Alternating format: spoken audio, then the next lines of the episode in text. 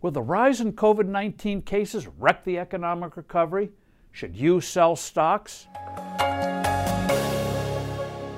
Hello, I'm Steve Forbes, and this is What's Ahead, where we give you the insights you need to stay on top of this ever changing world.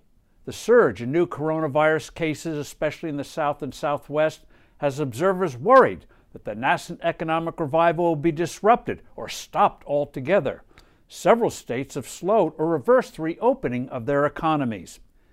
If the economy is seriously disrupted, that will hit the stock market, which has been booming in anticipation that overall things are on a very positive upswing. The concerns are genuine, but the swelling in reported cases won't halt the recovery nationwide. It will slow it in places, but it won't stop it. There have been major movements in easing restrictions such that economic activity is on the upswing. We see it in growing manufacturing activity, for instance, and in the unexpectedly rapid decline in unemployment. Obviously, sectors like restaurants, bars, theaters, theme parks, and air travel will painfully lag, but the general economy will continue to expand.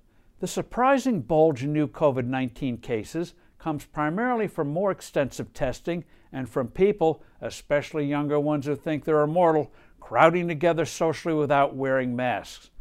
The far wider testing shows that the death rate from COVID 19 is about 1 out of 400, and no surprise, concentrated among the elderly and those with serious pre existing conditions. The stock market has been positive because of the belief that the economic recovery won't be seriously disrupted. It is helped too by progress in battling this dread disease. For example, Regeneron Pharmaceuticals announced yesterday that it is beginning later stage testing of a COVID 19 drug. Overall, there are 260 treatments being studied now, and 179 vaccines are in development, and 17 are now in clinical testing.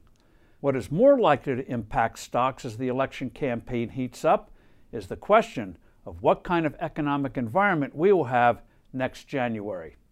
I'm Steve Forbes. Thank you for listening. Don't hesitate to send in your suggestions and comments. I look forward to seeing you next time.